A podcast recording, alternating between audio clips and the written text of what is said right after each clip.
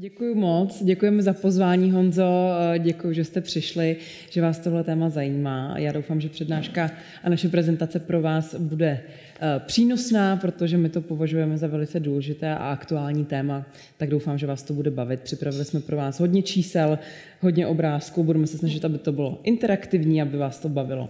Tak já bych jenom ve zkratce eh, představila sama sebe a i kolegyni.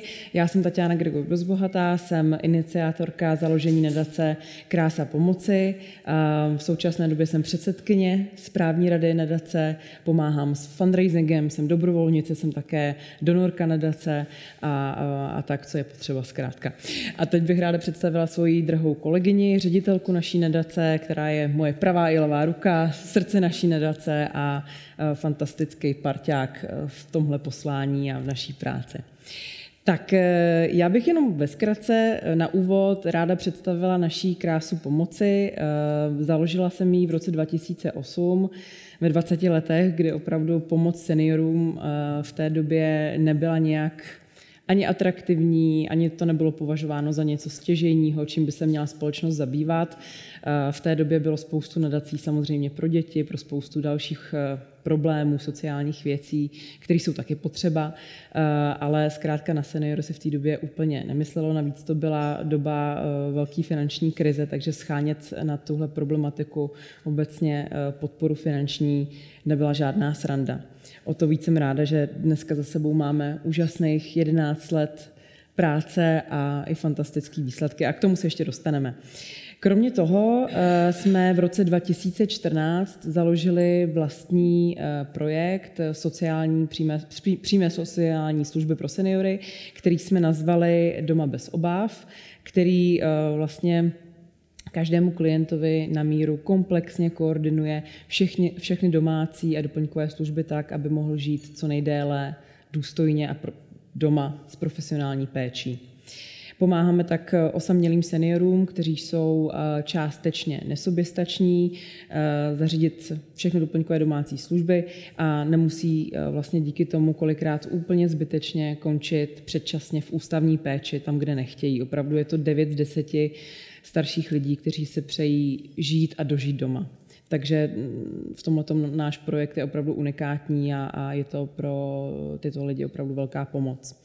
Tak kromě toho máme e, i poměrně rozsáhlý dobrovolnický program, kdy párujeme e, dobrovolníky, který si sami školíme a který posíláme e, za našimi klienty, za těmi opravdu úplně osamělými, kteří vlastně nemají rodinu, nebo rodina tam prostě zkrátka nefunguje, nefiguruje vůbec žádná, nebo žijou třeba v zahraničí a tak dále. Těch důvodů je celá řada, nemusí to být nutně jenom proto, že špatně vychovali děti, což často jako slýcháme. To je ale vlastně jejich problém. Ono to tak kolikrát není. Jako e, člověk e, nemůže být tak rychlý v tom úsudku, takže z toho máme velkou radost, že máme v současné době kolem 30, 30, přes 30, přes 30 e, vlastně párů, který se opravdu pravidelně výdají a je to nádherný projekt, kdy ty dobrovolníci věnují svůj vlastně volný čas pro někoho dalšího, kdo, kdo už vůbec nevychází ven a nemá možnost vlastně jiného kontaktu s okolním světem než skrz toho dobrovolníka. No a abych nezapomněla, poslední náš nejnovější projekt eh, se jmenuje Zlatá práce, který eh, vlastně pomáhá lidem 50 plus udržet si, uh, udržet si práci, protože vidíme ty návaznosti, ty problémy, které se týkají lidí v důchodu nebo v předdůchodovém věku, pokud ztratí uh, svoji práci, uh, třeba takhle brzo, ztratí motivaci, ztratí sociální kontakty a tak dále. A má to samozřejmě dopad nejenom na tu finanční stránku věci, ale i na jejich zdravotní stav, psychický stav a tak dále. Tak nezapomněla jsem nic. Já myslím, že to bylo všecko. Ano, děkuji, děkuji. Na úvod určitě ano, super. Prosím tě doplníme. ještě se ke všemu určitě dostaneme víc, zvlášť zlatý práci, takže ještě doplníme. Výborně. Tak jo, uh, pojďme tak. na další slide. Teď přijde ta interaktivní část. Ano. Takže pojďme na to.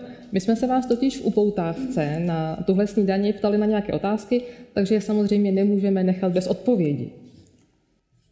Takže bude rychlý ranní test. Pozor. Budou tři otázky, tahle, tahle je první. V současné chvíli jsou na světě dvě miliardy dětí do 15 let a my se vás ptáme, nejenom vás tady, ale i vás tam na, přes slajdo, pozor. Kolik dětí bude na světě v roce 2100 podle OSN? Takže pozor, budou to 4, 3 a nebo 2 miliardy. Takže kdo z vás tady, pak to porovnáme s úspěšností na, na internetu, tady doma, kdo z vás si myslí, že 4? Hmm, zatím vidím jenom jednu ruku, dobře. Ano, já, já to tady vidím a teď se ptám tady. A kdo z vás si myslí, že, že tři? To mě třeba to můžu mít špatně, že jo? Ano, to už vidím víc rukou. A kdo z vás si myslí, že dvě? Tak dvě a tři je docela vyrovnaný. Ještě se teda podíváme, co máme, co nám vítězí tady. Vítězí nám tři, tak už to požádá pomalu uzavřeme, to hlasování. A já bych řekla, že tři vyhráli tě, těsně i tady. A správná odpověď je dvě. I, I teď, i za 80 let budou na světě dvě miliardy dětí. Tak pojďme na druhou otázku. Ano, a ta se týká, jaká je celosvětově průměrná délka života. Tak můžete opět hlasovat a typovat. Je to 50 let, 60 let anebo 70 let.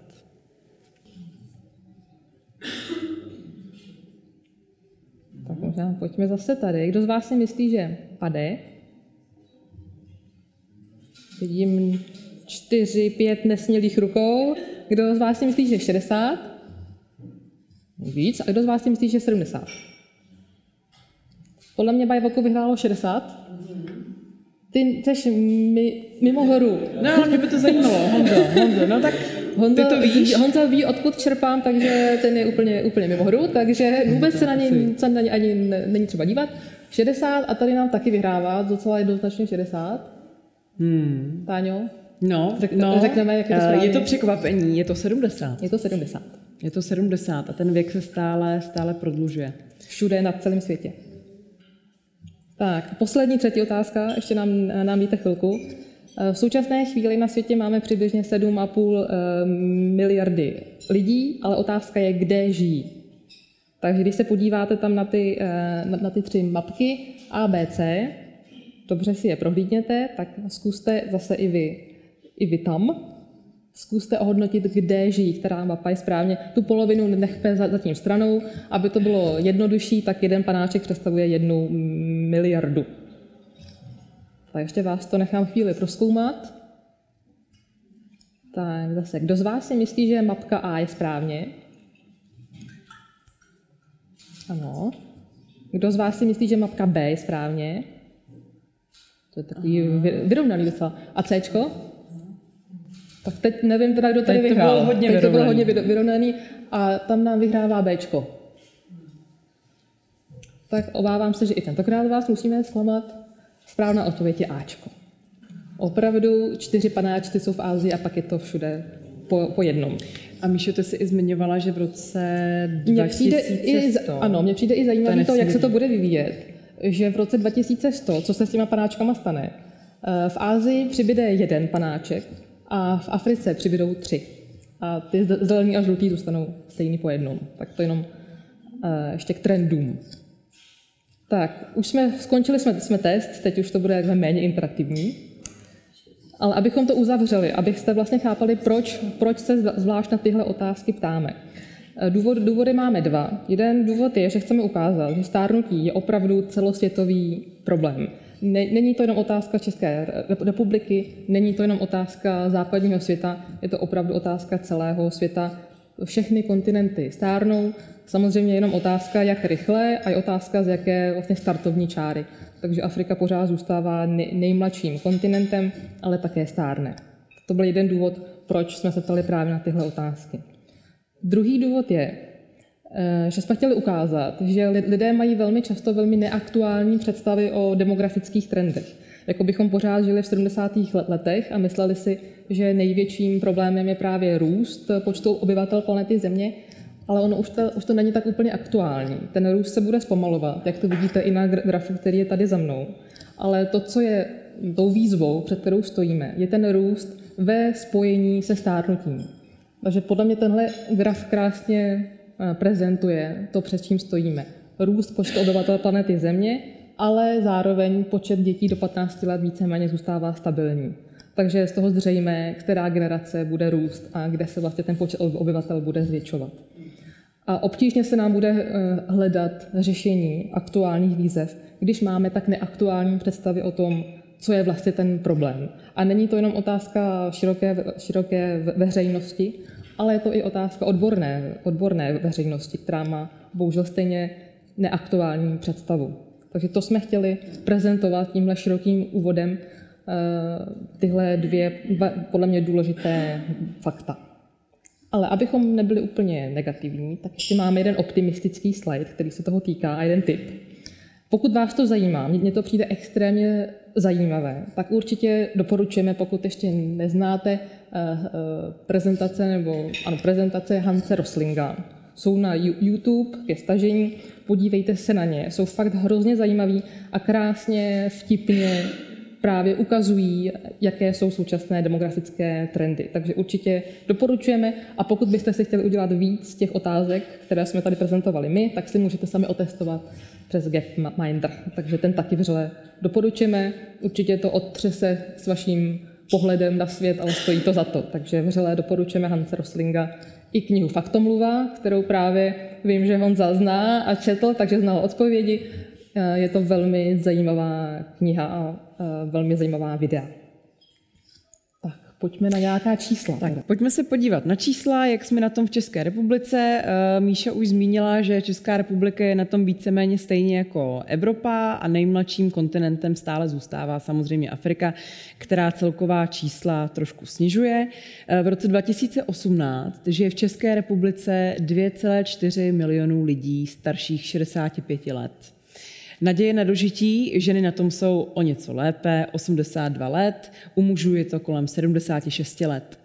V roce 2050 bude každý třetí člověk starší 65 let a lidí nad 85 let bude v roce 2050 pětkrát víc. To je zajímavé, že? Evropa, tak to už jsme zmínili, do roku 2050 je to víceméně podobné, bude to 34%, kdy seniori budou tvořit uh, populaci uh, Evropy a počet osob starších 60 let se do roku 2050 zdvojnásobí uh, nad, na, ano, na celém světě. Takže tohle jsou, tohle jsou vyhlídky.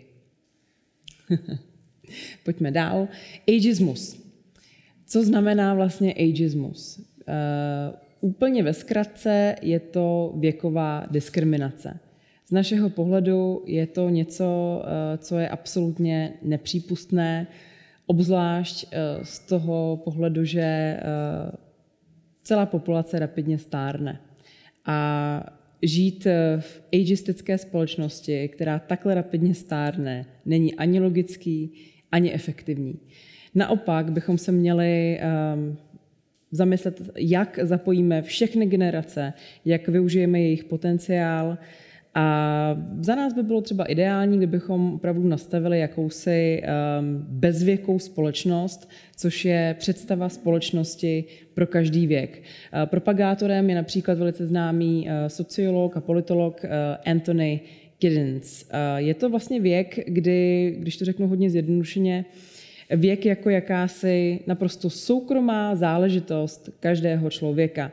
Důležité je, jestli je člověk participativní, jestli eh, přináší společnosti eh, něco, jestli je aktivní, jestli je pracovitý, jestli na to má zkušenosti, jestli na to má praxi, jestli má chuť do práce a potom by neměl být absolutně hodnocen eh, podle věku. Je úplně jedno, jestli vám je 40, 50, 60, 80, pokud máte ty schopnosti, pokud máte tu sílu, máte, tu, máte ten zájem, tak eh, můžete být neskutečně přínosný pro svoje okolí, pro pracovní prostředí a tak dále. Takže um, nemělo by docházet zkrátka k věkové segregaci. Míšo, chceš to nějak ještě doplnit? Já bych ještě uh, doplnila tuhle část o takový prapůvod ageismu, nebo vlastně prapůvod všech stereotypů. Protože, jak říkala Tatiana, není to úplně smysluplné, abychom v takové společnosti žili, ale proč se to teda děje? Já myslím, že ten původ je vlastně spojený víceméně se všemi stereotypy, se kterými se setkáváme ve, ve společnosti, nejenom s ageismem. A, takže určitě jste slyšeli, vy, co jste tady, confirmation bias. Máme obecně tendenci přeceňovat fakta, která podporují to, čemu my věříme, a naopak zase podceňovat nebo dávat stranou ta, která mluví o něčem, o něčem jiném. Máme tady i praktický příklad, když je u tabule um na matematice muž, tak ty jsi ale špatný v matematice, ale když je tam žena, tak ženský jsou špatný v matematice.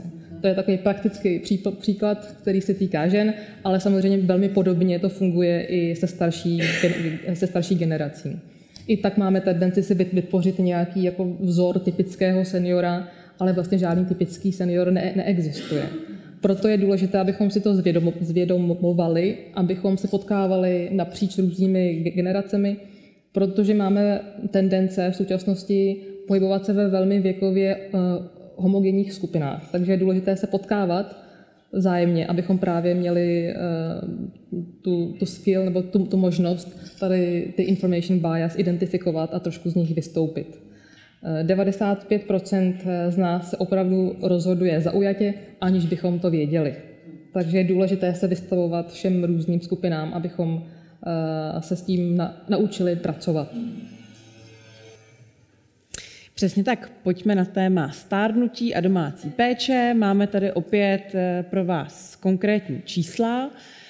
25 eh, seniorů potřebuje pravidelnou péči. Klienti eh, využívají pečovatelskou službu v České republice, je to kolem 108 tisíc klientů a převážná část je právě ze eh, seniorské skupiny. Příspěvky na péči v České republice byly pro seniory letos eh, kolem 214 tisíc. Každý čtvrtý dospělý se do 80 let stane závislý na pomoci druhých. 5 až 10 let trvá průměrně nutnost dlouhodobé péče pro lidi nad 65 let. Kolem čtvrt milionu lidí pečuje o své blízké, téměř 40% lidí, kteří pečují o své blízké nebo rodiče, se zároveň stará alespoň o jednoho eh, z dětí, což je takzvaná sandvičová generace. A jeden den péče v nemocnici přijde eh, téměř na 2000 korun, je to 1800, cca, zatímco denní péče pro pacienta doma stojí v průměru 210 korun. Takže tady vidíme naprostý nepoměr toho, eh, jak je nákladná institucionální péče, jak je domácí péče výhodná a mnohem levnější jak pro klienty, tak samozřejmě pro stát. Já bych ještě ráda doplnila, že domácí péče je vzhledem k tomu rapidnímu stárnutí populace opravdu budoucnost. Je to trend, kterým se bude ubírat péče o stárnoucí osoby globálně, naprosto celosvětově. Um, už dnes jsou ale bohužel například kapacity osobních asistentů v Praze a s tím my máme velkou zkušenost, protože náš projekt Doma bez obav je právě v Praze a v okolí. A eh, je to, je to velký problém. Zároveň systém eh, vlastně schvalování příspěvků na péči je velice zdlouhavý. Eh, někdy to trvá několik měsíců, někdy i déle. To je naprosto běžná praxe. A i když se snažíme eh, vlastně systém čerpání služeb na domácí péči eh, zefektivnit právě naším projektem Doma bez obav, tak je potřeba udělat mnoho změn právě na té systémové úrovni, za kterou se také snažíme přemlouvat a kde lobujeme. Takže těch věcí je bohužel víc. Když to schrnu, opravdu ty kapacity nedostačují už teď. Co budeme dělat za 10, 15, 20 let? Tak pojďme dál. Pojďme na institucionální péči, domovy pro seniory, další instituce. To, že domácí péče je budoucnost, tak to neznamená, že není potřeba také investovat eh, do, do domovů pro seniory a zkrátka do institucí. Um, ráda bych shrnula nějaké čísla. Když se na to podíváme, tak v České republice je kolem 3000 zařízení, která poskytují sociální služby. Máme v České republice 491 eh, domovů pro seniory, což tvoří asi 15% Domovy pro seniory poskytují služby kolem 38 tisíc klientům. V roce 2013 bylo v České republice v domovech pro seniory umístěno 36 tisíc osob a zhruba 57% žádostí na pobyt eh, v domovech pro seniory eh, se nevyhoví. Nejsou kapacity. Opravdu tam jsou několika měsíční, opět i klidně roční čekací lhuty. Eh, lidi nemají vůbec šanci na takhle dlouho čekat. No a údaje k roku 2015, když se na to podíváme, tak eh, domovů se zvláštním režimem eh, vzrostl mezi roky 2010 a 2015 o více než polovinu, a to ze 176 na 276 zařízení. Počet klientů se v nich zvýšil z 8,5 tisíc na 14,8 eh, tisíc. Um, i když by se podle nás měla posilovat zejména terénní péče, kterou taky financujeme a podporujeme, um, místa v domovech pro seniory také nedostačují a to i vzhledem k tomu, že nejrychleji a vlastně nejdynamičtěji rostoucí skupinou lidí jsou v současné době eh, osoby, kteří jsou starší 80 let. Já to jenom dodám, že Tatiana říkala, že eh, aktuálně je v České republice 2,4 milionů seniorů, a když se podíváte na tahle čísla, tak je to, myslím, docela, docela zřejmé, že to není úplně dostačující. Tak, co máme dál? Trh práce. Další téma, které je spojené se stárnutím, je trh práce. My jsme se dívali taky na nějaká čísla, říkali jsme, že to bude dneska hodně o číslech, tak pokračujeme v tom trendu. Polovina obyvatel České, České republiky nad 55 let se setkala s ageismem v práci. Zároveň u nás máme pracujících 13% lidí v důchodovém věku, což je méně než je průměr v e- Evropě, ale pokud se třeba srovnáme se severskými zeměmi, tak tam pracuje až 35% lidí v důchodovém věku. 35% A co je podle mě ještě nej, nejvíc do očí bíjící srovnání, je nejenom ten, ten počet těch lidí, ale trend opět. U nás, pokud eh, lidé završí, eh, dosáhnou toho důchodového věku, tak prostě drtivá většina odchází do důchodu. Ale, ale v těch severských zemích, tam je vlastně po 60 je ten odchod, odchod lidí do důchodového věku velmi plynulý. To znamená, že tam odcházejí do důchodu ne proto, že mají nějaký věk, a odchází, když se cítí, odchází, když chtějí, odchází, když už zkrátka se, se rozhodnou, že už dál pracovat nechtějí nebo ne, ne, ne, nemohou, nebo cokoliv jiného. To znamená, že to, co si, to, co si, myslím, to, co si myslíme, že je um, vlastně správnější jak pro trh práce, tak pro ty lidi jako takové, je právě ten důvod toho odchodu. Ne nějaký věk, ale spíš to, jak to já osobně cítím jestli už chci odejít, nebo jestli ještě prostě chci pracovat a těmi, kolik chce, jak říkala Tatiana, 60, 80, 120. Bůh ví, kam, kam to ještě půjde ten trend. A ještě jedno číslo. Eh, podle dat je nejohroženější skupinou na trhu práce eh, ženy přes 50 let. Takže i to genderové hledisko hraje velkou roli. A protože víme, že se na nás dívají i ve firmách, tak jsme sem vložili takové HR okénko.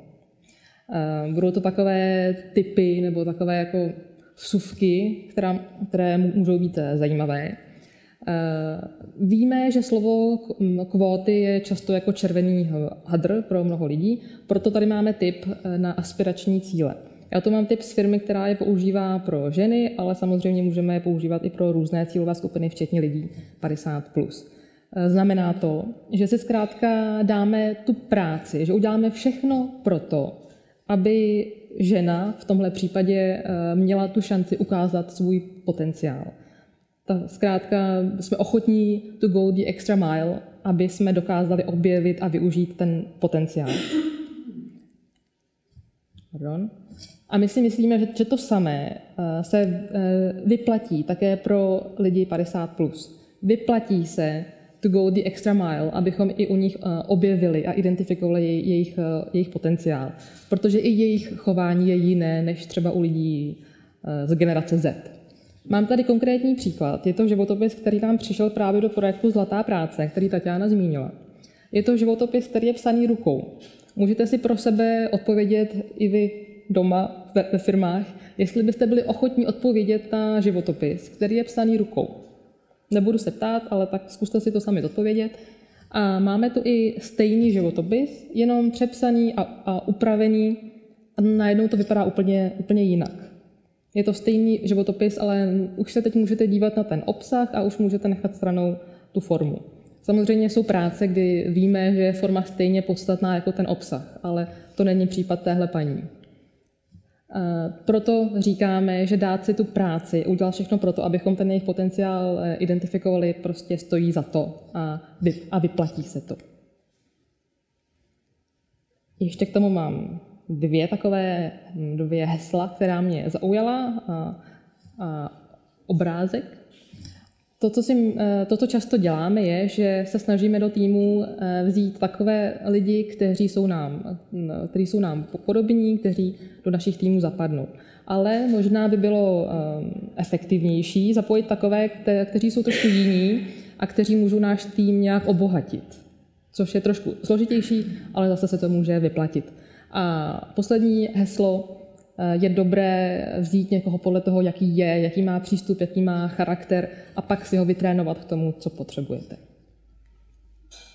Tak, to bylo k náboru nebo k získávání zaměstnanců a pokračuju v HR okénku ještě druhým tématem a to je prostředí ve firmě, jestli, jestli je dostatečně inkluzivní. Protože je super, když přijmete někoho, kdo je jiný, to je skvělý start, ale pak je ještě otázka, jestli dokážete dostatečně využít jeho potenciál, když už tam je. A to je právě o tom je tenhle obrázek. Já mám ráda to srovnání s tou party, s večírkem. Je super, když někoho pozvete na večírek, ale když ho necháte stát v koutě, tak k čemu ho tam máte? Ale když ho pozvete na ten drink, tak teprve potom objevíte, jaká je s ním sranda třeba. Takže to je podle mě ještě druhý faktor, který je, který je podstatné brát v úvahu. A, a poslední, není to jenom o tom, jestli teoreticky říkáte, že přece je, možné, aby byla žena ve vedení, nebo že je možné, abyste si vzali home office, nebo abyste si vzali part-time. Ale důležité je, jestli tam máte někoho, kdo to skutečně žije, kdo je ten vzor a kdo ukazuje i ostatním, jak to může v praxi fungovat. Proto se ptám, a mohla bych ho vidět, protože je podstatné, abyste ten vzor tam v té firmě měli, aby to dokázal všem uh, ukázat. A ještě jedno doporučení. Eh, doporučujeme vzít někoho, kdo je trošku jiný, i třeba dřív, než se cítíte k připravení v rámci firmy. I jeden člověk, který je jiný, dokáže zbourat stereotypy víceméně hned. Takže jít do toho rovnýma nohama se vyplatí. A teď završíme to HR okénko tím vlastně, proč jsme ho tady vůbec měli. Tatiana zmínila, že náš čerstvý projekt je Zlatá práce, který právě cílí na lidi 50+. Plus a pomáhá jim uspět na trhu práce. V praxi to znamená, že jim pomáháme jak se sepsáním životopisu, s přípravou na pohovor a vlastně se všemi soft skills, které jsou k tomu třeba. E, zároveň spolupracujeme i s firmami, jim pomáháme obsadit jejich volná, volná místa kandidáty právě z téhle cílové skupiny. A spolupracujeme s firmami, které jsou otevřené, které právě chápou, co to znamená inkluzivní prostředí a které chtějí e, věkově různorodé týmy protože upřímně je to naprosto jasná win-win situace. V dnešním světě je, e, není vůbec pro mě pochopitelné, proč by měl někdo, komu je 50 plus, mít problém sehnat si práci. Proč vůbec to nedává smysl? A zároveň je to e, velmi užitečné i pro firmy, protože vzhledem k stárnutí, co se k tomu vracíme, za 20 let bude chybět 700 tisíc zaměstnanců. To jsou prostě čísla, že firma, která se ochuzuje o určitou věkovou skupinu je podle mě velmi zraká. Takže takhle to řeknu slušně. Pokud vás to zajímá víc, pokud chcete spolupracovat, jsme otevření, mrkněte se na web Zlatá práce EU a tam se dozvíte veškeré ještě další podstatné informace, včetně kontaktů. Tím končím svoje Horst Fuchs okéko a, a, a prodávání zlaté práce a předávám slovo Táně, aby vám řekla nějaké fake news. Ano, děkuji. Stárnutí a fake news, tak to je velice aktuální téma, obzvlášť v současné době. Eh, téměř polovina seniorů totiž sdílí hoaxy, eh, fake news a poplašné zprávy. A to je celkem alarmující zpráva, protože eh, zároveň seniori budou tvořit čím dál tím větší voličskou skupinu, takže bacha na to. Ehm, Zároveň, i když jich internet používá čím dál tím víc, tak logicky nemají takovou praxi, nemají takovou zkušenost jako mladší generace s internetem, vůbec jak to používat a tak dále. Takže je potřeba mnohem větší informovanost, mnohem, větší osvěta. Eh, internet je stále chápán jako um, něco, zejména těmi mladšími generacemi, jako něco nedotknutelného, něco svobodného a jakákoliv omezení je velice tvrdě chápáno, eh, chápána jako cenzura.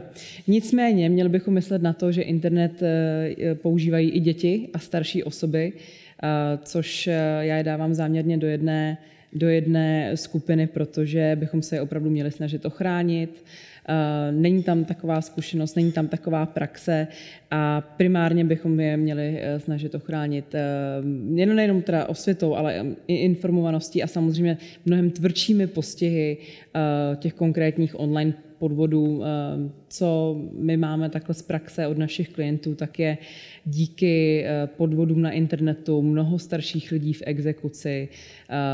Je to opravdu jedna z nejpotřebnějších skupin lidí zároveň nejzneužívanější.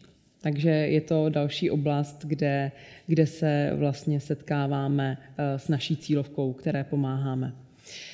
Stárnutí a důchody. Tak eh, to je další velké téma. Eh, my jsme vám chtěli právě ukázat na začátku naší prezentace, že se stárnutí týká mnoho dalších oblastí, že je potřeba se na něj kouknout trošku komplexněji a že se netýká jenom penzí a důchodů, jak je často prezentujeme. Eh, obecně a máme trošku provokativní obrázek. Honza nám doporučil, abychom používali ty obrázky víc než, víc než text, tak eh, tady je. Doba, kdy tráví Češi a Češky eh, v důchodu, se logicky postupně prodlužuje. Od počátku tisíciletí se v průměru protáhla skoro o čtyři roky a čtyři měsíce. Trvá teď v současné době zhruba 24 let a tři měsíce. Jenom pro zajímavost, v době sametové revoluce důchod trval v průměru 16 let a v roce 1970 pouhých 11 let. Kdo ví asi proč?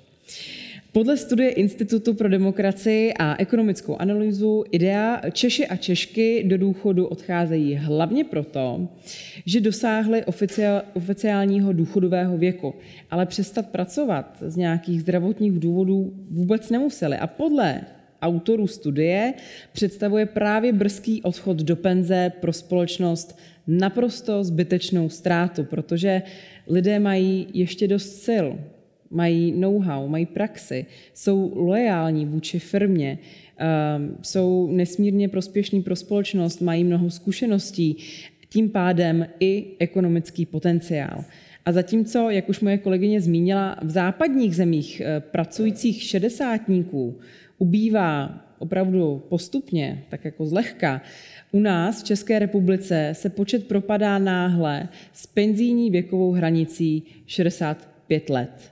Podíl mužů a žen přitom s nějakými chronickými onemocněními eh, v porovnání s Evropou nebo se Západem je naprosto stejný.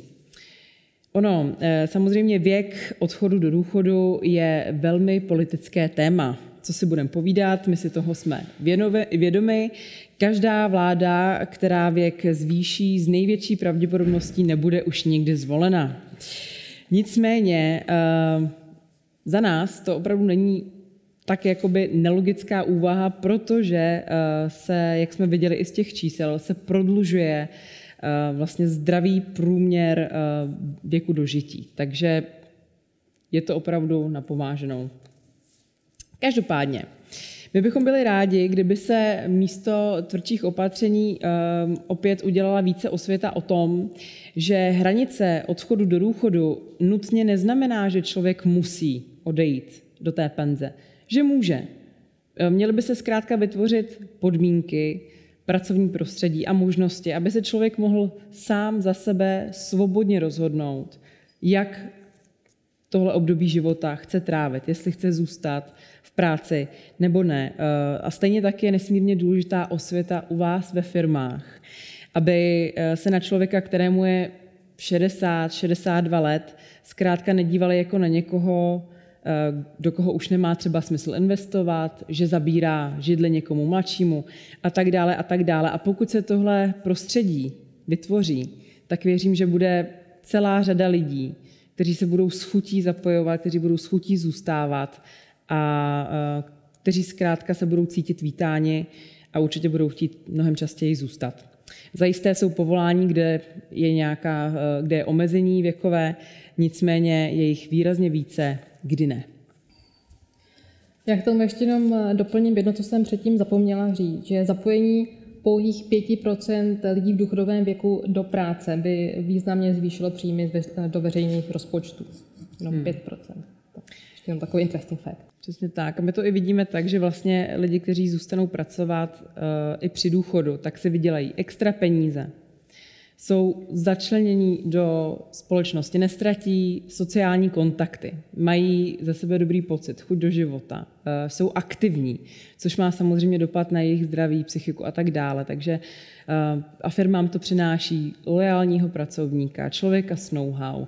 A ta diverzita, to co, to, co říkáme firmám, velice často řešíme ten age management s firmami, tak eh, je to opravdu win-win situace pro všechny, protože firmy Mm, zkrátka diverzity, diverzita v každém pracovním týmu přináší zajímavé nápady, dobré výsledky, podpoří to biznis, je to dobré pro, to, pro ten kolektiv.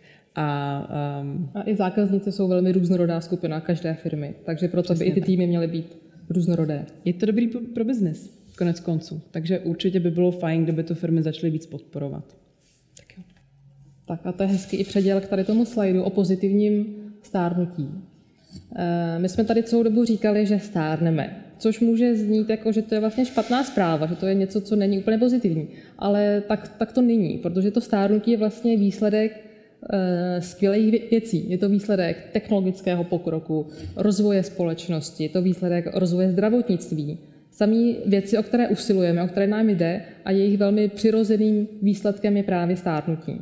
Takže tím, tím nechceme říct, že to je, já, to, já nechci říkat, že to je problém, snažím se tomu slovu vyhýbat, je to spíš situace, která prostě je a záleží pouze na nás, jak se, jak se k tomu my postavíme, jestli to bude pozitivní a nebo ne.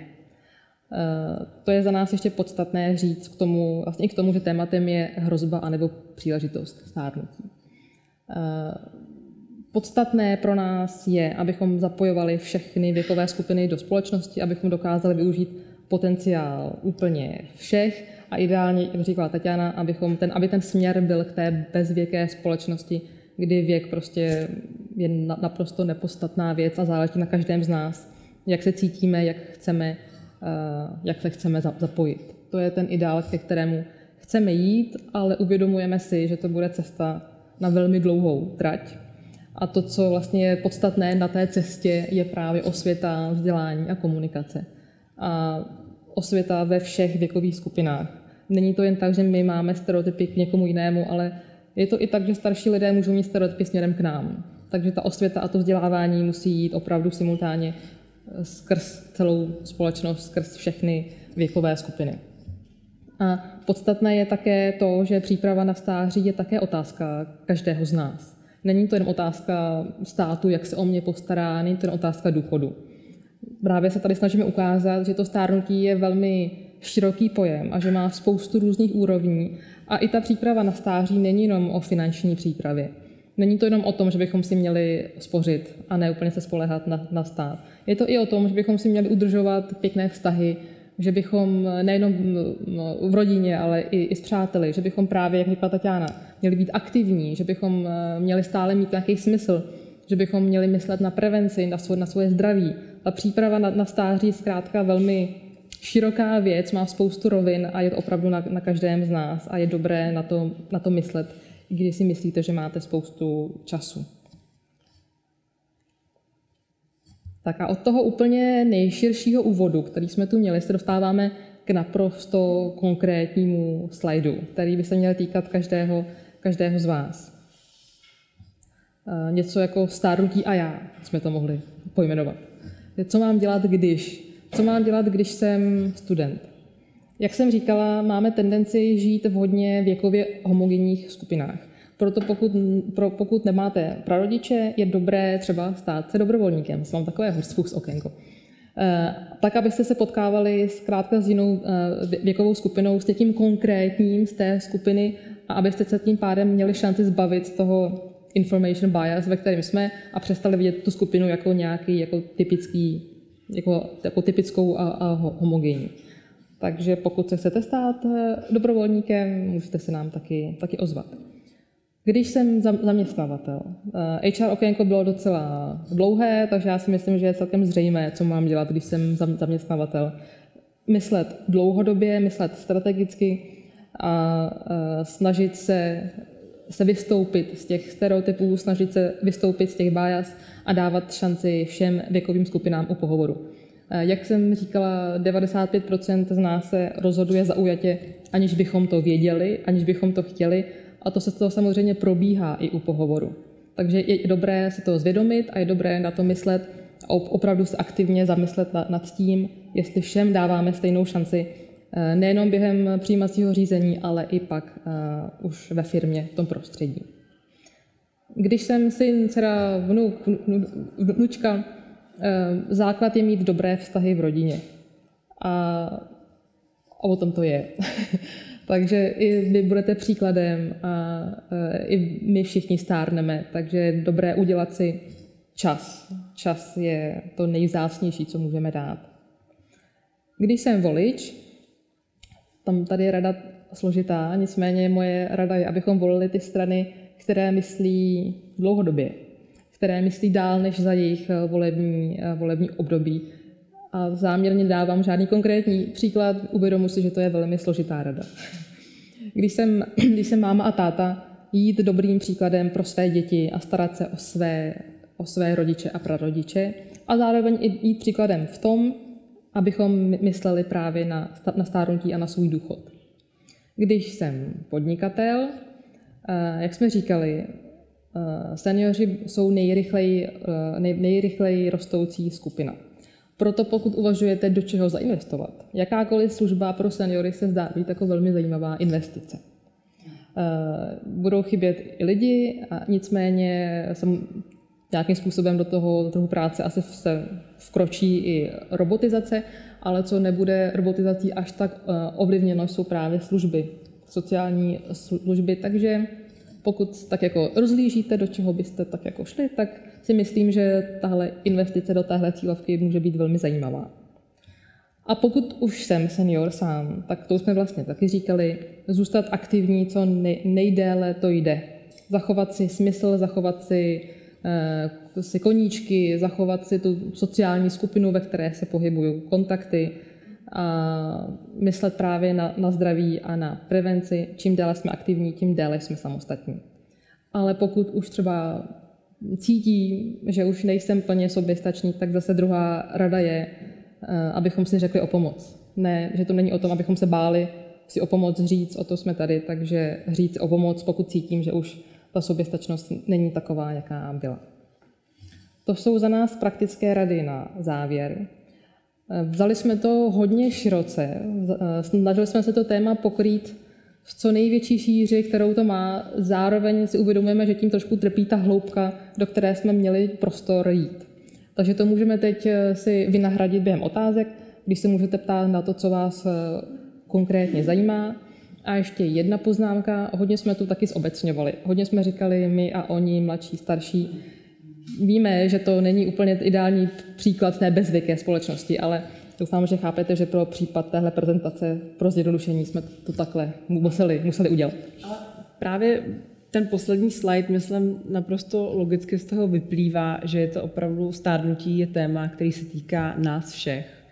Ať jsme vnučka, ať jsme máma, ať jsme podnikatel, eh, zaměstnavatel, zkrátka je to téma, které nás všechny spojuje ať si to uvědomujeme, uvědomujeme víc nebo míň, je to tak. Takže um, teď jsme, jsme rádi, jsme rádi, že jste tady. že vás to taky zajímá jako nás, tak děkujeme za pozornost. Díky. Vyšlo nám to na 50 minut, tak dobře. Děkujeme. Děkuji moc, dotazuje celá řada a já než tím, já než tím při, přistoupím a zase říkám, pokud byste chtěli položit dotaz, tak prosím, prosím určitě to. My je za chvilku pustíme, ne proto, aby vy jste je četli, ale, ale aby vy jste je viděli. Uh, a já možná začnu. My jsme, se, my jsme se vlastně dostali k těm stereotypům, to znamená, jak vlastně vypadá ten důchodce a co si o něm myslíme. To znamená, vy jste s touhletou, když to řeknu cílovou skupinou, jako kdyby hodně v kontaktu. Zkuste říct jako pár nějakých eh, jako konkrétních lidských příběhů, jakože jak to vlastně vypadá, co ti lidé potřebují, jak to je, protože já si na jedné straně představím prostě dědečka, který sedí a krmí kačiny, na druhé straně babičku, který, jo, a, a nedokážu si moc, dostali jsme dotaz, dostali jsme třeba dotaz, proč jsou obrázky v angličtině, jo, to znamená, že i tohle to nemusí být jako kdyby úplně inkluzivní, jako, jako prostě a tak dále, to znamená, zkuste jako kdyby říct, jakým způsobem vlastně, eh, jako, jako s čím se ti lidé potýkají, jako co je vlastně jako kdyby to nejčastější, jak to vypadá vlastně ta konkrétní práce, kterou vy děláte. Hmm. A možná odpovím obecně a řeknu, než padá nějaký ano. příklad třeba pan Já bych tomu jenom chtěla říct, že právě slovo senior je podle mě za mě jedna z nejširších cílových skupin, protože tam máte člověka, který mu je, řekněme teda 65, je aktivní, pracuje, hraje, hraje tenis nebo golf, pak tam máte někoho, komu je 85, taky může být aktivní, proč ne? A nebo tam je někdo, komu je 70 a má velké zdravotní problémy, finanční problémy, sociální, není soběstačný a potřebuje velmi výrazně pomoc. Takže tím, že se takhle prodlužuje právě náš, náš věk a zároveň zůstává ten odchod do důchodu na těch pět, nebo ten, ta hranice, co je senior, na těch 65, tak je to skupina, kam se vejdou dvě až tři generace lidí. Takže říct senior je vlastně hrozně nic, vlastně nic, protože tam se vám opravdu vejde velký, velmi široká škála lidí. Takže no, už jenom proto mi to slovo, by ten stereotyp nedává úplně, úplně smysl.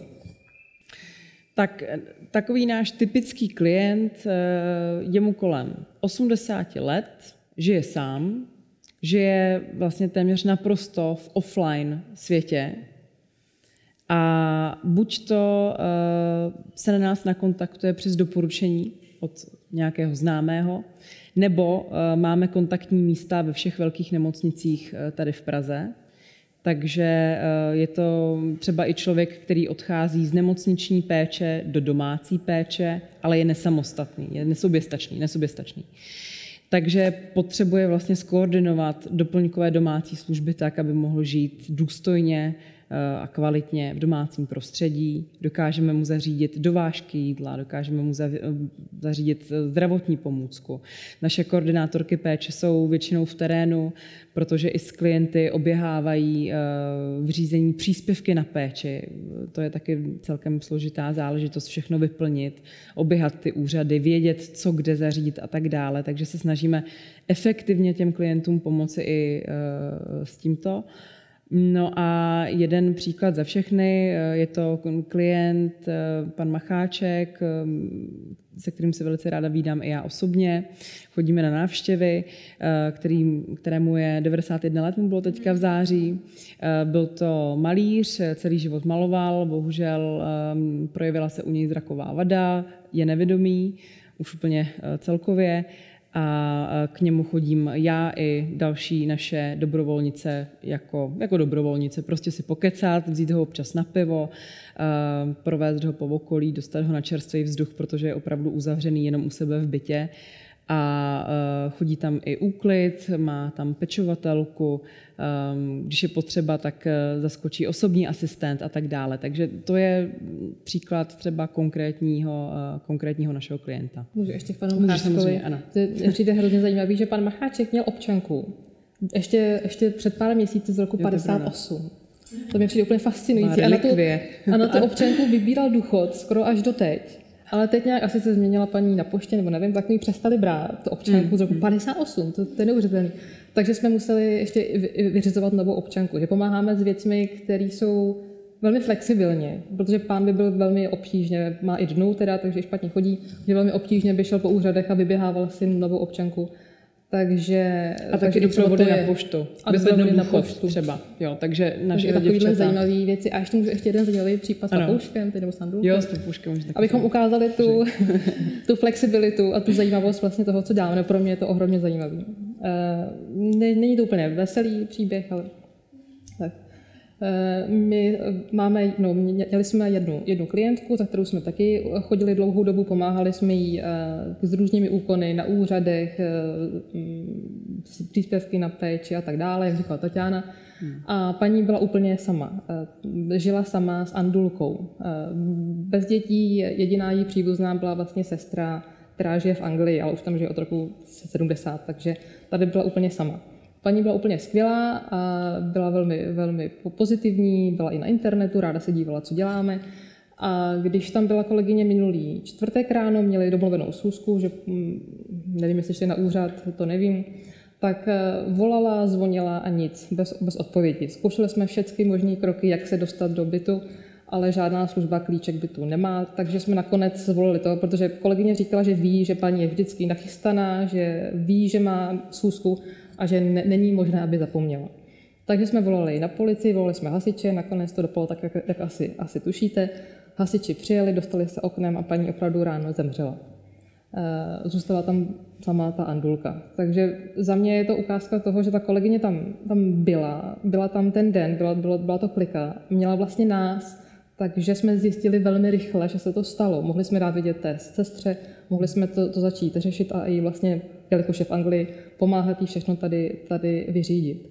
Pro mě je hruzostrašná otázka, co by se stalo, kdyby ta paní byla úplně sama, bez, bez nás, bez naší, naší služby. Možná i pro nás všechny je velmi stresující otázka, jak, jak dlouho by člověk hmm. mohl být doma sám, aniž by si kdokoliv všimnul, že se stalo něco, nebo že někomu chybí. Hmm. To je za mě opravdu velmi jako niterní a hluboká otázka.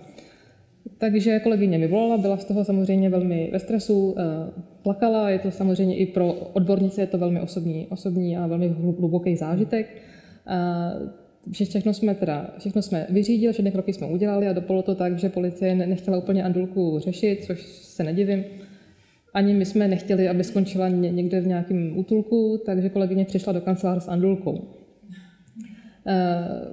A si myslíme, že paní by chtěla a doufám, myslím si, že věděla, že se o ní postaráme. Myslím si, že tím, že se nám pár dlouho a že vím, že měla kolegyně velmi ráda, tak určitě i věděla, že to vyřídíme a že jí pomůžeme. Takže jsme přišli s Andulkou a nakonec to dopadlo tak, že Andulka strávila se mnou víkend, protože nám bylo líto, jsme takový cítili nechat samotnou kanceláři. Hmm. Takže jela na wellness víkend ke mně domů a mezi tím jsme dali na, na Facebook, že hledáme novou rodinu pro Andulku a už v pondělí ráno jsem předávala no, nové slečně Andulku s tím, že ji má pro, pro babičku, která měla celý život Andulky a teď o ně přišla, takže bude mít novou Andulku a věřím, že bude v dobrých, dobrých rukou.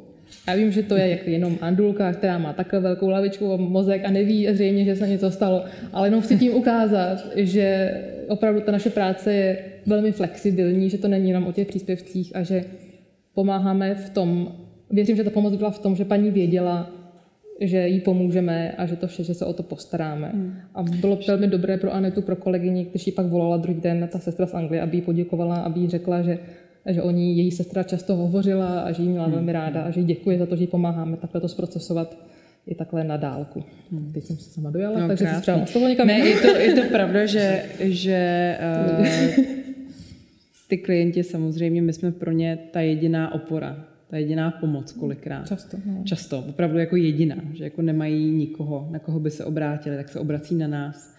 A jsou neskutečně dojatý a vděční, když vidí, jak to funguje, že to existuje, že je to profesionální, že se na ně opravdu, že ta spolupráce je několika letá, třeba až do konce právě. Takže um, dělá nám radost, když, když se u nás i v našem oboru jako mluví a řada i nadací, kteří zase pomáhají trošku jinak těm klientům, se na nás, vlastně na nás odkazují uh, ty seniory. Takže to je taková největší asi um, hodnota, kterou my hmm. vnímáme, že se opravdu na nás můžou prostě kdykoliv obrátit a opřít se o nás.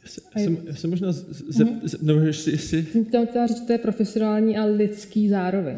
Hmm. Což je podle mě hrozně složitý balans, který jako v sociálních službách udržet, aby ta, aby ta lidskost byla ztracená. A proto jsem hrozně pišná na náš tým, na kolegyně, že to dokážou.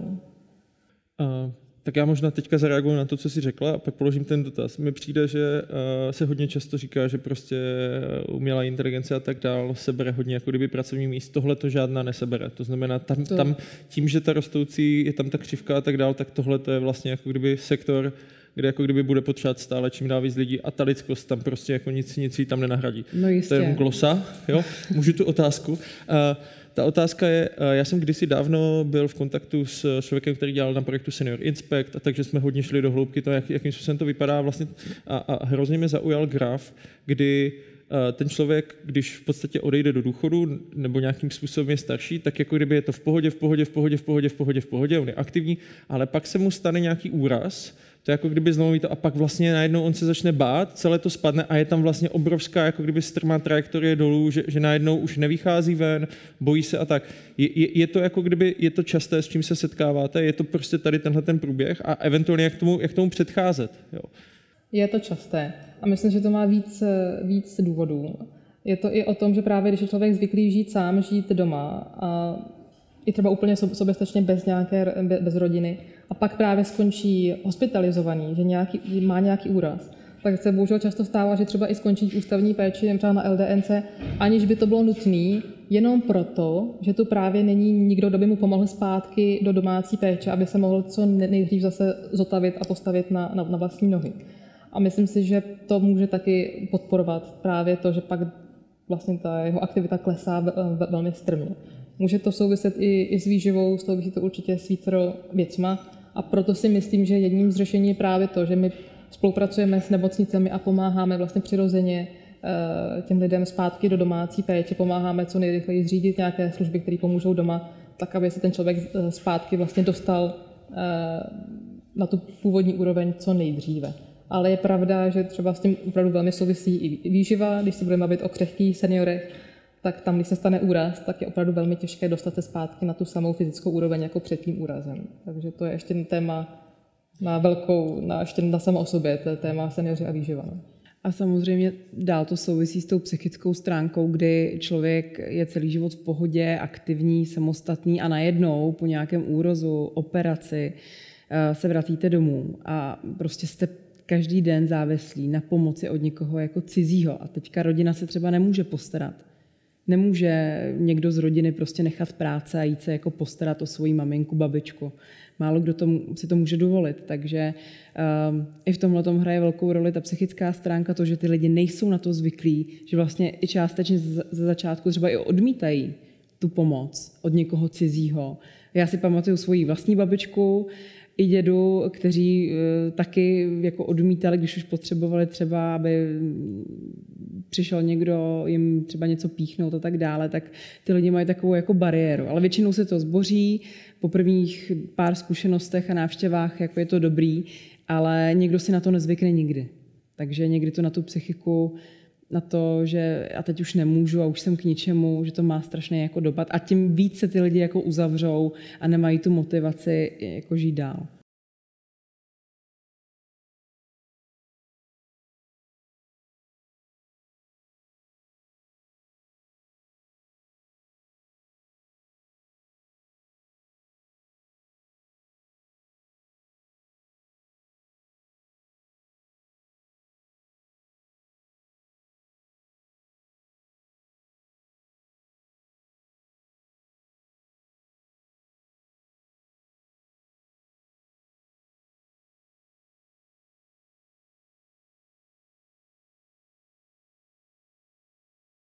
Čísla jsou jasný. Já si myslím, že my už budeme ta generace, ale ty, ty generace seniorů, kteří teď jsou v tom věku a potřebují pomoc, že s tím mají třeba někdy problém. Ale eh, naši klienti ne, jo, a jsou taky, jsou taky eh, ve stejném věku. Je to hodně individuální a záleží na rodině. Dřív to bylo tak, že se prostě postarala rodina. Žilo se pospolu, že jo, byl prostě mezigenerační dům, tam se jako vychovávali ty vnoučata, pravnoučata kolikrát a tak dále. Všichni se postarali. Ale dneska, dneska už to, ta rodina nemůže si to zkrátka dovolit, nebo ani nechce, ne, ne, nemůžou zkrátka těch, těch věcí, které je potřeba pro toho člověka udělat, už jsou to odbornější věci, už to musí udělat pečovatel, nebo u toho musí být zdravotní sestra a tak dále. Takže tam ta rodina to nemůže nahradit. A, ale taky se s tím občas setkáme. No.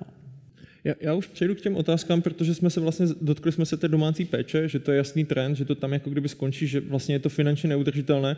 A já tady mám vlastně otázky, eh, co, co, co jako si lidé mají představit pod těma 210 korunami. Je tam spoustu otázek 1800 versus 210 a to asi není ani na nájem. Jak, jako co, co vlastně v tomhle tom, jako, jak, jak to funguje? Tohle je, tohle je odpověď na, na home care, to znamená domácí zdravotní, zdravotní péče. Není to právě osobní asistent, není to pečovatelka, tohle je, jsou data za home care. Takže když k vám domů přijde zdravotní sestra, aby, aby jsme si jenom věděli, o čem se bavíme. Takže je to porovnání toho, kolik stojí mzda té sestry, je to porovnání toho, kolik stojí den v nemocnici.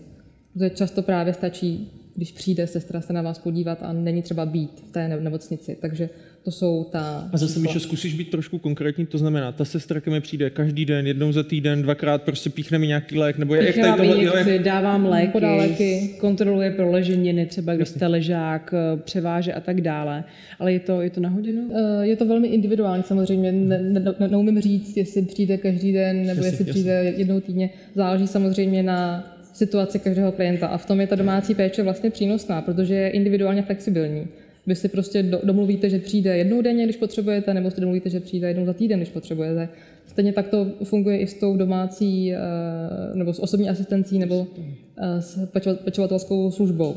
Je to prostě individuální a není potřeba být někde v instituci celý den, kdy hradíte celý ten den a nejenom tu samotnou péči. Přesně to je ten tak. největší a hodina pečovatelky je 150 korun. Bajvoko, no. Bajvoko. No, Záleží samozřejmě Záleží, no. podle typu péče a, a délky té péče. Každý den. Uh, hodně jsme se dotkli o tom, jako že, že by měli lidi pozvolně odcházet jako do, do důchodu. Uh, my jsme se toho trošku dotkli, ale uh, ideálně konkrétně, uh, aby lidi neodcházeli do práce po důchodu hned po dosažení důchodového věku. Jak, jaké opatření, jak, jak by to jako kdyby mohlo vypadat? Uh, pak, je tam, pak je tam dalších spousty dotazů, uh, takže já je vychylím, protože se tohohle toho týkají. Je, jsou tam dotazy typu, uh, že vlastně lidi chodí do důchodu jako, jako šťastní, jako že rádi odejdou do důchodu z práce. Jo? To, jako, to, přesně, o tom, o, tom, o, tom, o tom se chci bavit. Jo? Jakým způsobem to je třeba muži ženy? Že tam, tam jsou, je tam x dotazů, že ženy prostě jako 55 plus jako jdou se starat o vnoučata a tak dále. A dále. To znamená, že, jo, že jak tady tohle to, jako kdyby, a zkuste trošku konkrétně teda. A nebo a ideálně třeba na nějakém příkladu, který máte, máte jich spoustu. A ideálně jako, uh, konkrétně to nejde. To, to si říká o nějaké direktivní opatření, protože jinak konkrétně je velmi obtížné tady tom být.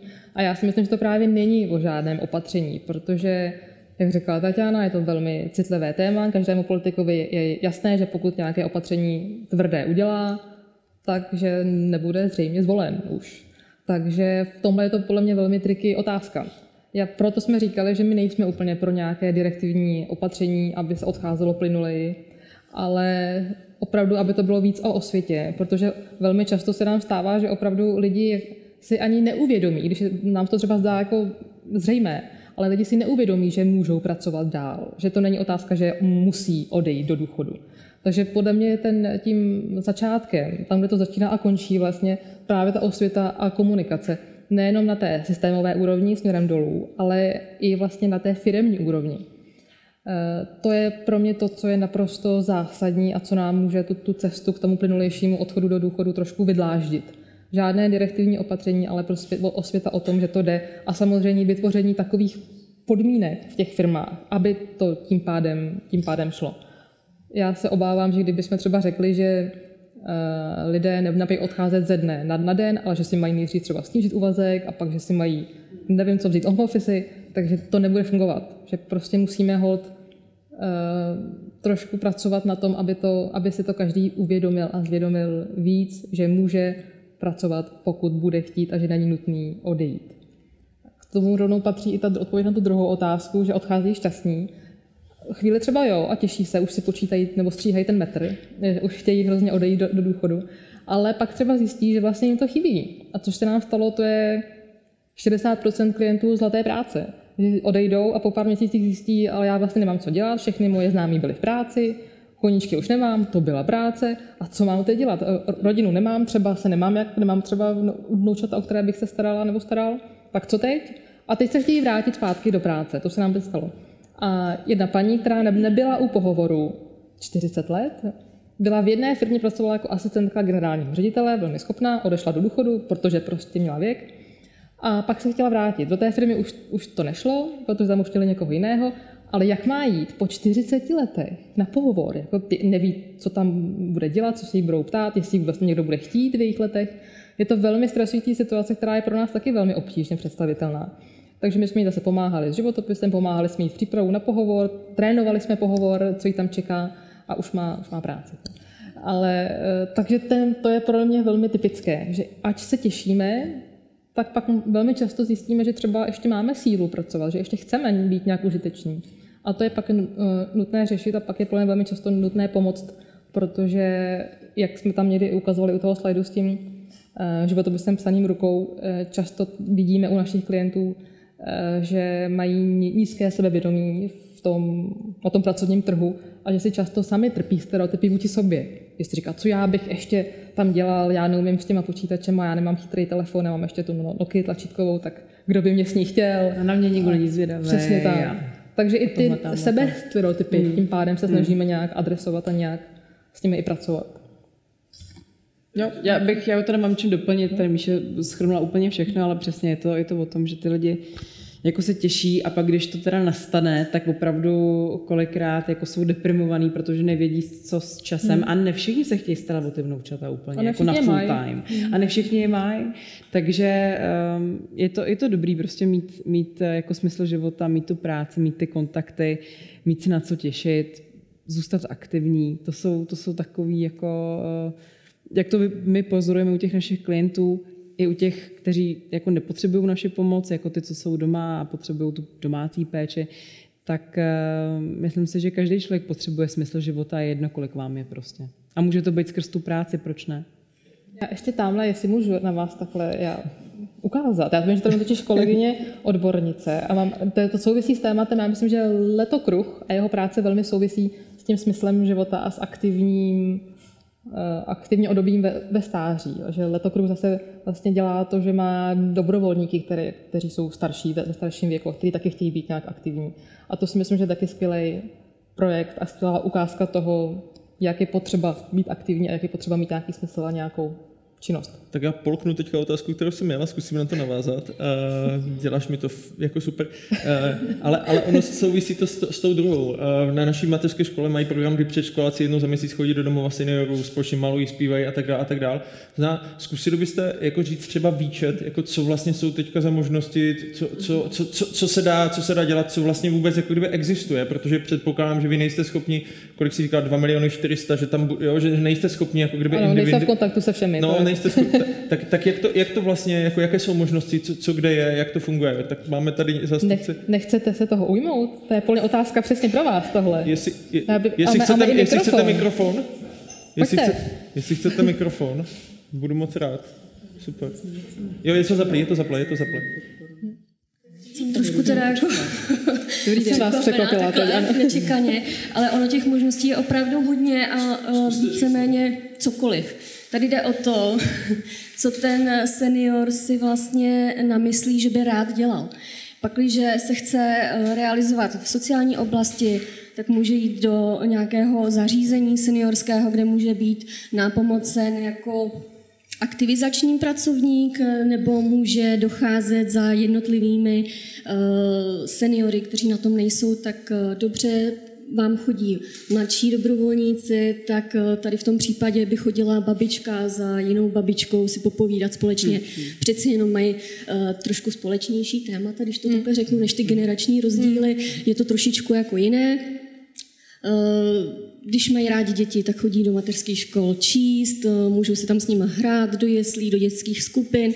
Někdo má rád zvířátka, tak si řekne, fajn, tak eh, teďka budu chodit do útulku. A opravdu těch eh, možností je spousta a spousta. Hmm já, já, to mám jako, já to mám vlastně tak, že já, já jsem chlapec jako z vesnice, to znamená, že jako u nás se všichni vrhnou na zahradu, jako něco vypěstují, tohle to tamhle to a vlastně to, ale I to je, možnost, je to, je to asi zahrady. ale rozdíl, než jako kdyby vlastně v Praze, v městě, když jako, jo, že, že, zase jako kdyby tam mám nějaký ten stereotyp hozený, jako jak to hmm. vlastně může vypadat, hmm. ale přeci jenom když jako jsem ve městě, bydlím prostě v panelovém bytě v hmm. osmém patře nebo v sedmém, jo, a tak, tak, tak, to asi jako kdyby ty moje možnosti jsou trošku jiné, než že každý den jdu okopávat nějaký jako kdyby záhon. Hmm. Právě jako seniori ve městech, ve velkých městech, obzvlášť tady v Praze, jsou jako nejosamělejší. Jsou nejvíc izolovaní, bojí se vycházet, uh-huh. nevylezou třeba opravdu jako ven už vůbec sami, bez doprovodu našich, našich koordinátorek nebo holek, dobrovolníků a tak dále. A um, to městské prostředí pro ně může být velice, velice eh, stresující.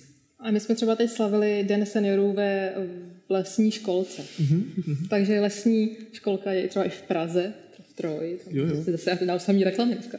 A, a, tam, a, to byla, a to bylo super. Byla to vlastně přírodní prostředí, děti, seniori četli, dělali různé hry, byly různé stanice a přesně to je to prostředí, kde se potkávají konkrétní lidi s konkrétními lidmi a kde se vlastně stírají ty stereotypy a ty rozdíly.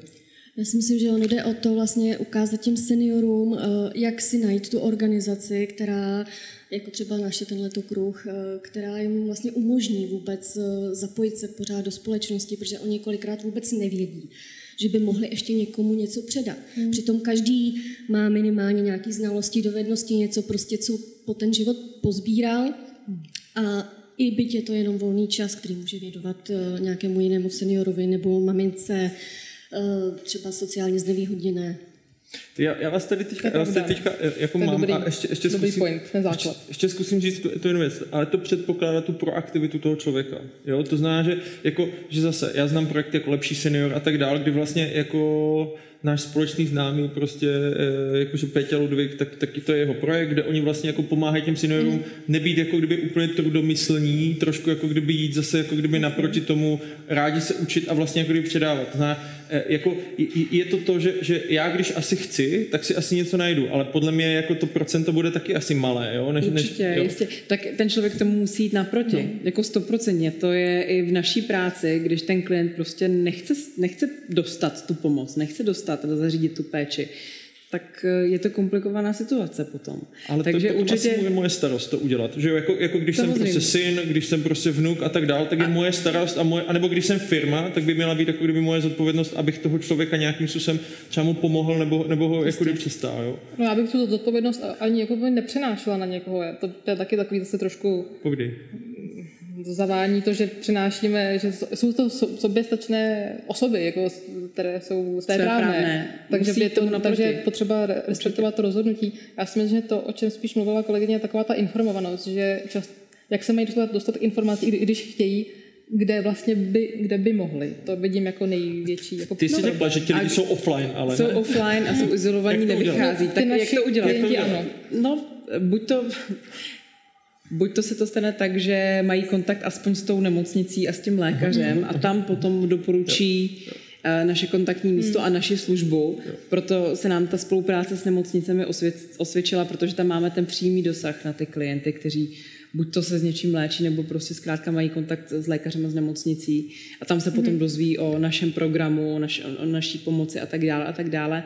No a pak, pak eh, z doporučení právě hmm. s klienty, se kterými spolupracujeme. A ještě bych chtěla dodat, protože my taky financujeme Eh, projekty po celé České republice a máme tam i projekty, které mají za cíl aktivizovat eh, seniory. Eh, je tam celá řada projektů, v současné době jich máme 13, 14, 14 dokonce. Jsou to tedy převážně opravdu jako domácí péče, terénní pečovatelská služba, terénní paliativní péče a tak dále, ale máme tam třeba i Adro Ostrava, Brno, podporujeme dobrovolnické programy v dalších městech a a i to mezigenerační setkávání podporujeme. My sami mm-hmm. pořádáme několik akcí během roku, kdy se setkávají naši klienti, naše koordinátorky služeb, naši dobrovolníci, přátelé a tak dále. A, a vždycky je to strašně příjemné setkání. A právě proto bych chtěla říct, že i ty dobrovolníci, kteří třeba s náma začínají, tak sami po čase jako potvrzují to, že je to úžasné, to mezigenerační povídání třeba nemají vlastní prarodiče už a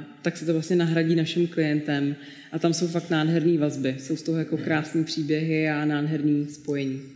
Tak já vím, že Postbellum jako paměť národa jako je, je jako jeden z nejúspěšnějších projektů. Teďka bude by the way koncert 28. října, tak přijďte všichni, a to je jenom taková podprava.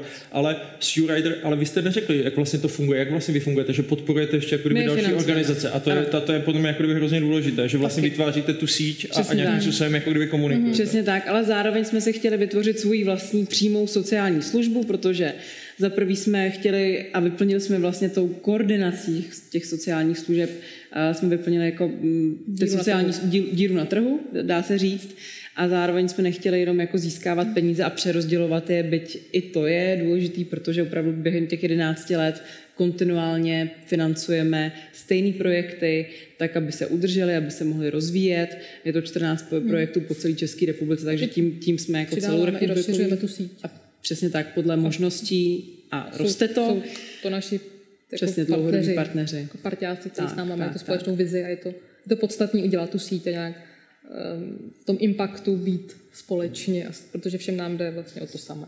Já, já se možná zpátky dostanu k těm dotazům. Uh, může se křivka stagnací populace jako být ještě horší, ještě strmější, právě že bude lepší uh, le, jako lékařské technologie a tak dále. To znamená, že lidé budou asi se dožívat jako většího věku, předpokládám. No, to budou určitě. To, to, tak, to tak je, protože ty možnosti jsou lepší, lidé se o sebe více starají, je lepší osvěta, dostupnost informací a tak dále, tak dále, takže se definitivně budeme dožívat uh, vyššího věku. A, ale jak říkám, no, spoustu věcí ten lidský kontakt prostě jako nenahradí. Mm-hmm. A zároveň nejsem asi schopná odpovědět na, na to, jaká, jaký je ten limit pro lidské tělo kolika je schopné si dožít. To upřímně, upřímně nevím. A to je, to je ten to dotaz, do kolika let by měli lidé pracovat, aby práce mohla bavit bezbolestně a nebyla spíš utrpením. To znamená, že asi záleží práce. Podívejte se, ale mladí Jak lidi práce děda? nebaví i v 26, jako, tak to je strašně individuální. Dneska lidi nechtějí pracovat ani ve 30 pomalu, tak je to strašně individuální. Já si myslím, že když má člověk smysl života eh, a dělá věci, když eh, chce, když se dobře. chce a ta práce ho naplňuje, tak u toho vydrží prostě třeba až do smrti, když to zdraví dovolí. Je to strašně, jako fakt je to individuální. Já teďka budu trošku ostrý, jo, protože, a to, to je důležitá otázka, e, nějak to nechápu, co dnes zamezuje lidem v důchodovém věku, aby dál pracovali. Jo, jako, že, jako, tak, tak co to teda je? Jako, co, Taky. Jo, když prostě co? Uh, skleněný strop když využiju ten ženský příklad. Eh, samozřejmě, jak jsem říkala, není to tak, že musíme jít do důchodu. I teď máme tu možnost zůstat v práci dál. O, o, to, o to nejde. Je spíš právě jde o ty eh, stereotypy, které ve společnosti jsou, aniž bychom to my věděli, aniž bychom si to uvědomovali, pokud nejsme v té situaci což když se dívám tady zrovna, tak většina z nás e, není. Takže ne, e, není to nic konkrétního, že by byl zákon, který by mi řekl, a teď musíš jít do důchodu. Není. Ale zároveň to spousta lidí tak jako přirozeně vnímá. A proč to tak vnímá? Protože asi cítí, často nám říkají eh, naši klienti zlaté práce, že cítí určitý tlak, že jsou na tom místě a už se blíží důchodový věk a už jako by viděli nějakého mladého, který už je pomalu vystrupuje z židle a to není úplně ideální prostředí, aby se tam chtěl zůstat i dál i po dosažení věku do důchodu a e, cítí to třeba i od vedení té firmy, že už by chtěli někoho mladého a dravého. A, takže to jsou takové jakoby věci, které se velmi těžko identifikují. Často jsou firmy jakoby ageistické, aniž by chtěli. Že třeba dají do inzerátu, jsme mladý dynamický tým, Přihlásí se vám tam nějaký člověk 50 plus do mladého dynamického týmu? Z mladého dynamického týmu. A třeba, a třeba tím ani nechcete nic říct. Třeba jako hmm to vnímáte jako úplně přece v pohodě, jo, ale jo. zároveň si těž, těžké si představit, jak to vnímá někdo, kdo je starší a třeba se tak, aniž byste chtěli, připravujete o kvalitní kandidáty, jenom takovýma hmm. jakoby nenápadnýma hmm. věcma, kterých si ani třeba ne, ani si je neuvědomíte. Hmm. A zároveň samé firmy tvrdí, že je to pro ně neekonomický zaměstnávat staršího člověka. Některé nám to řeknou. Ne? Některé vám to prostě řeknou. Taková je realita. Takže eh, já, já, jako, Těch důvodů je celá řada, opravdu se to děje. Já vnímám to, to prostředí, co ty si tam ukázala na, na té vlastně na té party, jo? A mám tam vlastně, mám tam jako, a, a já jsem teďka slyšel takový zajímavý, takový zajímavý rozhovor, kde někdo mluvil jako kdyby o toleranci a respektu. Že to jsou jako kdyby dvě obrovské jako kdyby rozdílné věci. Tak to mi jako kdyby přijde, že vlastně vytváření toho prostředí, mm. kde jako kdyby to toleruješ, je jako kdyby trošku něco jiného, než kde opravdu jako kdyby dochází k respektu jo. tomu, že, že, že, to tak je a že se můžeme, že se můžeme učit. Mm. Jenom, jenom chci říct, uh, zase uh, vidím v tom mísení těch generací na jakékoliv mhm. platformě, že je to vlastně jako by hrozně důležité, ale moc mhm. se tohle to neděje, protože mhm. prostě si jako vy, vykolikováváme, vykolikováváme to svoje. Ale jako je to nevyhnutelná budoucnost. Aha, aha. Ono to takhle bude muset být. Jako a je to opravdu A je to i business příležitost. Je to i, je to i business samozřejmě, jo. samozřejmě. Jenom, já jenom jestli můžu, tak tady slečna vypadá, že hrozně bych chtěla reagovat na to, co se teď řeší. Chceš položit jenom dotaz? aby uh, vlastně jako zůstali v práci. Tak já mám jeden konkrétní rychlý komentář a teď aktuální u nás v rodině. Moje mamka je v důchodovém věku a strašně už rok o tom mluví, jak bude do důchodu. A, a my všichni to rozmlouváme, aby ještě zůstala v práci. A ona vlastně si zvrkla kotník a zůstala čtyři týdny doma, těsně hmm. předtím, než měla jít do důchodu. A vlastně tohle jí vyléčilo z toho, aby odešla do důchodu. A není to jakoby ta jediná věc, že má přesvědčení, že bude potom mít strašně moc volného času a bude si to užívat. Hmm.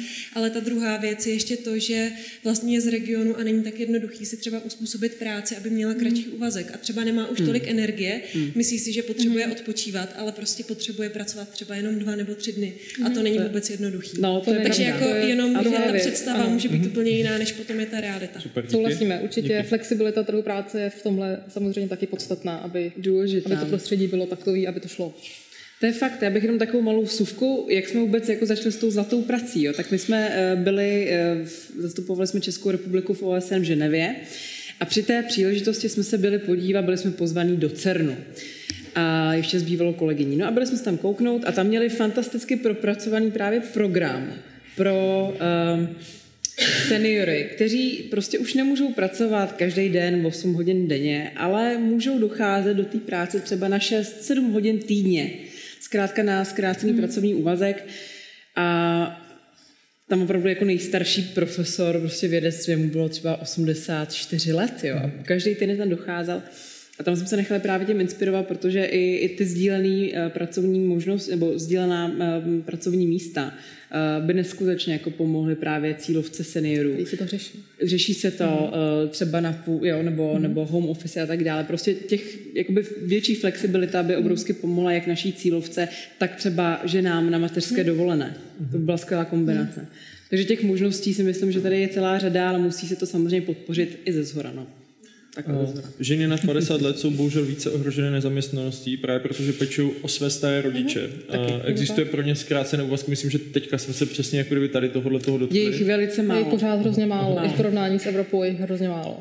A uh, teď je tady otázka, proč si myslíte, že trend odchodu do důchodu v severských zemích je tak rozdílný oproti ČR? Jako kde jsou ty rozdíly? Je to, uh, a je to asi i ekonomický důvod, jako co Oni si jsou budeme namlouvat. napřed ve všem. Jo. Jsou mnohem sociálnější společnost, si myslím, obecně ty severské země, hmm. takže to bude určitě s tím, s tím souviset. jsou jako vzorem. Opravdu vždycky Norsko, Finsko, vůbec celá Skandinávie je vždycky velkým vzorem. eh, I na konferencích v UN to pozorujeme, jakou praxi oni přinášejí k určitým tématům. Jsou zkrátka napřed, eh, jak ekonomicky, tak eh, taky po, po té jako lidské, sociální No, stránce. jsou to opravdu taky. velmi jako sociální hmm. společnosti všecko a z nějakého důvodu jsou schopné myslet dlouhodobě. Hmm. Což opravdu nevím vlastně, jaký to má důvod, ale hmm. jsou schopné.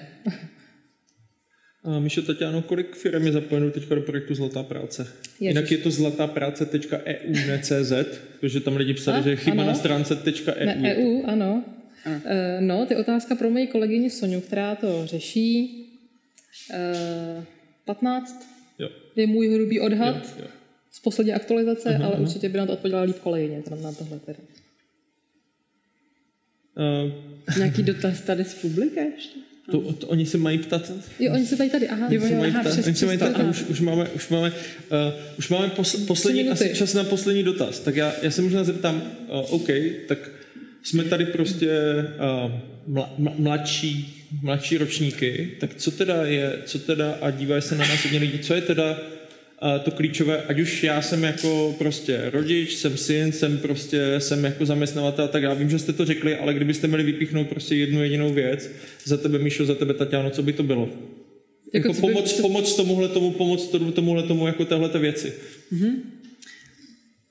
Dobře, tak můžu Můžeš začít. Já jsem si totiž četla tu druhou otázku, tam tam mě trošku Tak rozptýlila. já budu mluvit sama za sebe. Tak eh, já se o sebe starám po fyzické, psychické stránce, snažím se se finančně zajistit, myslet, dopř- myslet dopředu, um, tak, abych nemusela být na nikom závislá. A snažím se podporovat a věnuju tomu dost času, těch 11 let, abych vytvořila možnosti a sociální služby, které se třeba i o mě jednou postarají, když budu právě závislá a budu potřebovat pomoc zvenčí. Okay. A samozřejmě udržovat ty zdraví, pozitivní rodinný vztahy, přátelský vztahy. eh, To je taky zásadní věc. OK, děkuji. Já souhlasím. Já mám na vizitce napsáno moto buď sám tou změnou, kterou chceš vidět. A to je za mě asi odpověď na tuhle otázku. Ne, Samozřejmě, že očekáváme a pracujeme na nějakých systémových změnách, snažíme se lobovat za nějaké změny, bez kterých to nejde. Samozřejmě, ale vždycky, vždycky je to i na každém z nás a vždycky je i něco, co my sami můžeme udělat. Takže jít příkladem. Jít příkladem tak, jak, jak jsem dcera, se snažím jít příkladem v péči o rodiče, jsem zaměstnanec, snažím se jít příkladem, mám spoustu uh, rolí, ve kterých se denně nacházím, cestuju po Praze MHDčkem, když pouštím lidi sednout. Jsou to takové maličkatý věci, které ale ukazují právě, jak říkáš, na tu toleranci, ten, ten respekt vzájemně. A takže za mě ta odpověď hledat ty okamžiky, kde můžeme jít příkladem a ty využít a mít toho dobrý pocit. A je úplně je jedno, jestli ještě i někdo jiný se zvedne a i někdo jiný pustí to člověka sednout. Je jedno, co dělají ostatní. Mít dobrý pocit z toho, že já jdu tím příkladem a že já ten svět po těch miniaturních kousíčkách takhle měním a ovlivňuji. Já vám moc děkuji za dnešní snídaní. Děkuji. Vám Míša Saková,